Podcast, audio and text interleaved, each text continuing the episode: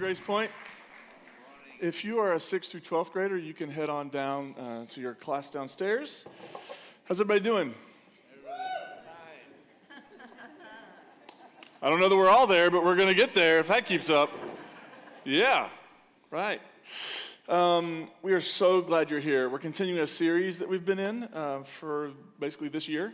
Uh, so far, it's called Rhythm, and what we've been exploring are these practices. Some of them are things we thought maybe when we sort of made this journey to becoming a progressive Christian that they didn't make sense anymore. We didn't know what to do with them. And so we've been working through like, what, what do we do with them? What do we do with prayer? What do we do with the Bible? What do we do? Last week we talked about fasting and feasting. Like, what do we do with those kinds of practices? And today we're going to talk about creation uh, as sort of one of those things we get to enter into that will transform us. Before we do that, I want to begin with this quote from Brian McLaren just to, it really sums up sort of what we've been talking about so far. Spiritual people seek practical ways to nourish that sense of integration and communion. I, I, just want to stop there and say, I think thinking about the spiritual life as a way to be an, a fully integrated human being is a beautiful way to approach it. And I think for lots of us, the way we were sort of handed did more to fragment us than integrate us. And what if we saw the spiritual life as being a path toward wholeness? A path toward becoming a whole, healthy, centered human being. I think that's what he meant by that. I'll just, that's my commentary. Uh, it might be meditating, hiking on a wilderness trail, volunteering at a soup kitchen, doing yoga, going to art galleries, participating in festivals, or going on pilgrimages. It might be fasting, feasting, or having deep talks with a few friends. Whatever the specifics, spiritual people have or at least wish they had, some set of moves, rhythms, habits, or practices that, to some degree at least, keep them from sleepwalking or going on autopilot. So they live with a greater sensitivity to the sacred aliveness and meaning that surrounds them. It's about not going on autopilot. Life is too short to live it on autopilot. Are you with me? Yes. It's too short, it's too brief, it is a vapor. Uh, and to live it on autopilot is really to miss the gift that life is. And so these practices we've talked about have been things we can do, right? We can pray, meditate, we can open the Bible, we can fast, we can feast, we can Sabbath, we can practice hospitality. Creation is a bit different in the sense that creation really isn't something you do, creation is something you experience. Um, creation is something that is available everywhere you go, you're surrounded by the world. I love Psalm 24. It begins with sort of this explosion of uh, excitement. The earth is the Lord's and everything in it, the world and its inhabitants too, because God is the one who established it, established it on the seas. God set it firmly on the waters. I love that. The earth is the Lord's and everything in it. Right? All that is exists in God. There is no place. One of the psalm, Psalms says, Where can I go to flee from you? Like everywhere I go, you're there. It's about recognizing this creation that we have, this beautiful world that we get to live and play and create in, is ultimately a gift that everybody participates in. Have you ever heard the phrase, well, that's just a God forsaken place? That's just a God forsaken person. Have you ever heard that phrase? Here's the problem it just isn't true. There are places that human beings have forsaken, there are people that have been forsaken by other human beings. But there is no place that exists outside of God. And so, as we begin to think through creation, I, I love what Richard Rohr said. He, he calls creation the first Bible. Long before it was ever words on a page, creation was speaking, was singing, was inviting, was beckoning, was showing off and inviting us to wonder and ponder the mystery and the more. And of course, our ancestors, when they begin to notice things, they begin to describe them as deities, right? But what we, we, we know differently, and we know that creation, the sun isn't a God, but the sun, in some ways, at just the right angle, can really open us up to God in an even bigger way, right? It's, it's interesting to me the massiveness. Like, we, we live, do you ever just think about this? The universe. Like, you're trying to go to sleep, and you're like, huh, the universe, that's a thing. And then you're up for like a month and a half. You know what I'm talking about? Like, like what do you do with that? And then the smallness. Like, you ever just been like, they split the atom. We have subatomic particles.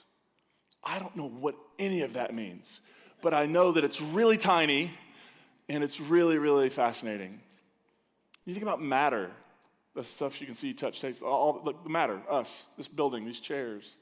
And then dark matter, which makes up like 95% of everything, and they don't know what it is, but it's everywhere. What a weird world to live in. What a weird universe to call home. And here we are, you know, uh, on a rock spinning around a big, massive star, just going around, going around, going around. And how often do we stop to just appreciate the going around? That we, we live our lives on autopilot, we sleepwalk, and we miss that creation is inviting us into something more. Creation is the first Bible, and it's begging to be read. Now, when the Bible, the actual pages writing Bible, when it begins, it begins with two different creation stories. The first one is a Hebrew poem, and it's sort of trying to create creation, this image of creation as a temple that God will dwell in. And God puts God's images in the, that temple, right? So it's essentially all of creation in Genesis 1 is meant to be seen as a temple. Genesis 2 tells a different creation story. If Genesis 1 is big and universal, the creation story in Genesis 2 is small and personal. Um, and it begins uh, with God creating basically everything and then God creating a human being. Let's read this in Genesis 2. On the day the Lord God made the earth and sky, before any wild plants appeared on the earth, and before any field crops grew, because the Lord hadn't yet sent rain on the earth, and there was still no human being to farm the fertile land, though a stream rose from the earth and watered all the fertile land, the Lord God formed the human from the topsoil of the fertile land and blew life's breath into his nostrils. The human came to life. The Lord God planted a garden in Eden in the east and put there the human he had formed. And then verse 15 the Lord God took the human and settled him in the Garden of Eden to farm it and take care of it. The, the, first, the second creation story, you know, in the first creation story, God just makes human beings. In the second one, God gets dirt under God's fingernails. God digs into the soil, forms a human being, performs the first act of CPR, and brings this human being to life. And I just have this image in my head um, of who, who, remembers the cartoon Frosty the Snowman? When Frosty gets the hat, what does he say? Happy birthday. I just like to write that into the text here for me. Like God breathes into his nose, he's like, Happy birthday, right? And you have a living, breathing human being. And this living, breathing human being who has a job to do to take care of the soil, this living, breathing human being is taken out of the ground and given this mission care for everything that you've been given. Creation is a gift, care for it. Now, there's an interesting wordplay in Hebrew. So the word uh, Adam, which sometimes, or the word Adam means like human being, it sometimes gets translated man, but it's referring to human beings. Um, Adam, human being, ground or fertile land is uh, Adama. So Adam, which is not a personal name, it's just like a like he's a human, right? Like uh, Adam was taken from the Adama. There is an implicit, intricate, intimate connection between this first human being and the dirt. He literally was just it, right? The first walking human being was a dirtbag, right? Like he's formed from the ground. Eventually, he's going to go back to the ground. There's something connecting the human and the soil. We are dependent on creation. Okay, quick survey. How many of you enjoy breathing? Okay, not, not enough of you to maybe raise, raise some alarms, if I can be honest. But yeah, we're dependent on plants doing plant things to produce what we need, oxygen, to begin to breathe and to have life and to function. Anybody here like to eat food? Yeah, we're dependent on the ground and the sun and the stars and all the things that do the rain, everything to produce food for us to eat and have nourishment. We have this interdependence on creation, even though most of the time we don't think about it. Like we don't, we don't think about it when we go in the grocery store and we pick up an apple, right? That, that this depended on somebody doing a thing which depended on creation participating in the process. And I know how hard it is to grow stuff. I try every year to grow things. I get a box garden, I put soil in there, I do all the things they tell me to do, and I plant stuff, and I get like one tomato. I, I, I spent like $75 to grow one tomato, right? But, the, but there's something about it's hard to do. Like you're, you're dependent on a lot of things going right. And all of those things are outside of your control, which makes sense of why our ancestors would realize we need certain things to fall into line. So maybe there's a deity that that big glowing disc in the sky is a deity, and we need that deity to be on our side, so because we need just the right amount of that deity's presence, right? Or the rain, like we need we need rain, but we don't need too much rain, so we have to deal with this God who's in charge of the storms and of rain. Of course they did that. Of course they did that. But their point is still valid. We are super dependent on all sorts of things we can see and not see to sustain human life on this planet. And so I want, to I want us to think about creation in this sort of spiritual practice way uh, in, in two specific ways. One, I think creation is a transformative experience. Just being part of creation, in creation, out in the world, it's a transformative experience. A few years ago, we have some friends whose grandpa had a condo on Hilton Head and there's a, a, private beach there. And so we got to go stay for a couple years. And one particular year we were there, I love the ocean. I, I, love being in the ocean. I don't like when things touch your leg in the ocean because that's, that's troubling. But otherwise, so I'm out in the ocean and I've gotten out far enough where the, the current is really strong and it's starting to pull me. And I can see that we were here, that's where we're staying, but now it's over here, right? Like, so I'm being pulled away. And then as I'm trying to decide whether or not I'm going to go back in, three dolphins surface from about, you know, from me to maybe uh, David there, and they, they surface, and then they see me, and I see them, and I'm like, what do we do? We're fellow mammals. Maybe I should try to talk to it. Um, and so the dolphins are there. I'm there treading water, get, being a little exhausted by the current, and they come closer and closer. And then they're like from me to Sandy away, and I'm like, uh, is it going to? Is the dolphin going to let me pet it? Because this would be the best story ever. Like I'm, I'm one with nature, right? And he comes over closer, and I, I, start to reach out, and then the current pulls, and then they just sort of go underwater and they swim away. And we were like this close. We made eye contact. We were that close. And I remember just thinking, wow. I mean, I've seen dolphins before, I guess. Like, at do they have those at aquariums? Okay, I've seen them at aquariums. It's nothing like seeing it in the wild where you're wondering, will it eat me? Or will it see a kindred spirit in me? like, how's this to go? There was something about that experience, being in the water, being with that, those animals, that was really just was like, everything is connected in a super lovely and beautiful way. A couple weeks ago, or actually last week, we'd gotten home from somewhere, and we were pulling in our driveway, and we noticed some movement, uh, and then we turned our headlights on bright, and we ran across these deer. How many of you have ever seen a deer before? Yeah. Okay. Why is it we've all seen them? Why is it that we all freak out every time? like whether you're in a car, that's there's a reason for that one. But I mean like deer and everybody's like, "Oh, we've never seen that before." There's something about just seeing them there in our backyard just doing deer stuff. Not like whatever they do, not paying attention to us, not being afraid of us I mean, we're blinding them, so maybe they don't know what to do. But there's just some, there was something about that that I saw them, like we just sat there and watched them until they went on their way. And there was just such this moment for me of like, what a wonderful, beautiful world. Like, there's a lot of stuff we got to work on, and there's some really ugly stuff that happens in the world, but that deer is oblivious to all of it. They're just living their best life in my backyard and in some way allowing me to be part of it and feel connected to them. Over the last several years, I've become more engaged in creation, I guess, and appreciating it. So I've been taking lots of, lots of pictures on my phone. So let me show you a couple. Um, I was driving past this field one day, just a field. Nobody's mowing it, nobody's planting anything there. And it was early in the morning, and the fog was just starting to sort of settle.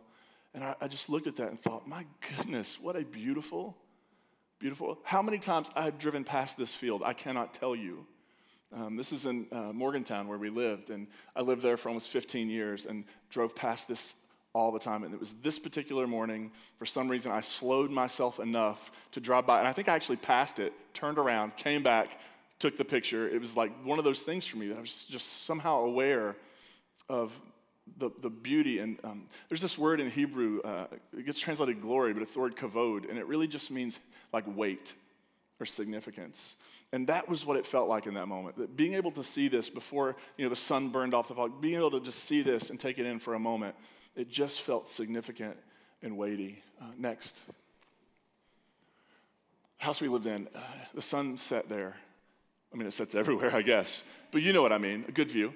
And uh, I have hundreds of sunset shots from different points in the year because every time it would be like getting home from work, getting home from dinner, and going inside the house and seeing the sun do what the sun does. And the sky would be just so beautiful and orange, and sometimes it was pink. And I just couldn't help but take pictures of it. Uh, I also like taking pictures of trees. That's a new thing I've been doing. And so um, this was in our backyard. By the way, I partly showed this so you know the sky is still blue because we haven't seen it in a while. Um, that's what it's supposed to look like on, on good days. Um, there's something about just looking at nature and realizing that stuff just grows. We, we live in a creative world. Our planet just does stuff. Like, we don't go outside and say, hey, tree, grow and give me oxygen. That, that's not how it works. It just continually, creation continually pours out gifts to us all of the time. And it's a transformative experience. Watching the sunset, being in the ocean, taking a walk. There's a picture of this country lane uh, I have up, I think, and uh, just taking a walk down that road. Um, watching for snakes, because that's what you're taught. Where I'm from, you're really taught to watch for snakes a lot. A lot of snake handlers back there, so you never know when your church breaks out what's going to happen. Um, uh, no snakes on that road. Um, there's just something beautiful about that, isn't there? There's just something that makes you go, oh, when you're out doing that, it sort of feels like it's going to be okay. We got a lot of problems, a lot of stuff to sort through and work through, but we're going to be okay. Creation keeps showing up every day. We're going to be okay. Any Mary Oliver fans in the room? Mary Oliver, um, brilliant poet. I think she passed away last year or the year before. Just brilliant, beautiful poet. She has a poem called Wild Geese. Um, I'm thinking about starting a Christian festival geared around that. Some of you know why that's funny, because there already is one. Uh, here's what she says toward the end Whoever you are, no matter how lonely, the world offers itself to your imagination, calls to you like the wild geese, harsh and exciting, over and over, announcing your place in the family of things. And I think that's what I was feeling in the ocean with those dolphins, or watching the deer in the backyard, or seeing the sunset, or strolling down the country road, or, or, taking pictures of the tree. Like, I think what it is, is it reminds me that I have a place, and we're all family. Like, everything that exists is dependent on everyone else and everything else that exists. And it's a reminder that I have a place in this, and you have a place in this. We belong in the family of things. And if we let creation, I mean, if we really had paid attention to the first Bible, creation, the whole time, we would never have done some of the horrible, atrocious, horrendous things we've done to each other. If we all realized that it is just a gift to breathe air, it is a gift to be with other people, it is a gift to be with dolphins, right? Like there, there is this, these gifts that are continually being handed to us, and we're on autopilot so often. We just keep moving and moving to the next thing, and we never take a moment to stop and open and receive the gift. And I think when we do that, creation transforms us in beautiful, wonderful ways. And I also think caring for creation can be a transformative experience. Just need to get this out here. Climate change is real and it's caused by human beings. Okay, so we're just to say that on the front end because that's still news in some places. Uh, we, have a, we have a climate problem on this planet. Um, and it's not a wet, just a weather problem, like it's getting warmer when it should be getting cooler or there are tornadoes in January. Like none of that, like that's part of it. But the climate itself is changing. And that's going to have dramatic effects, specifically dramatic effects on people who are um, um, vulnerable, right? Like, so the poor, those who are experiencing homelessness, people who don't have access to like be able to adapt and buy new things and build new things. It's going to affect those people. It is affecting those people uh, worse than anybody else. Climate change is a real problem. But we are not primarily invited to care for the planet because of climate change. And if we had known this, we wouldn't be dealing with climate change in the same way we are.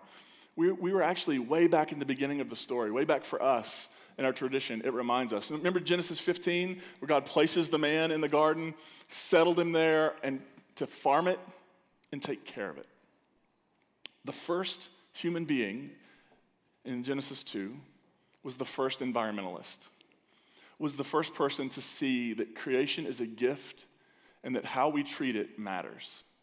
I put it like this creation is a gift to be enjoyed, and the care of creation is a responsibility we all share. Now, I have to confess, I'm late to this party when it comes to caring for the planet in this way.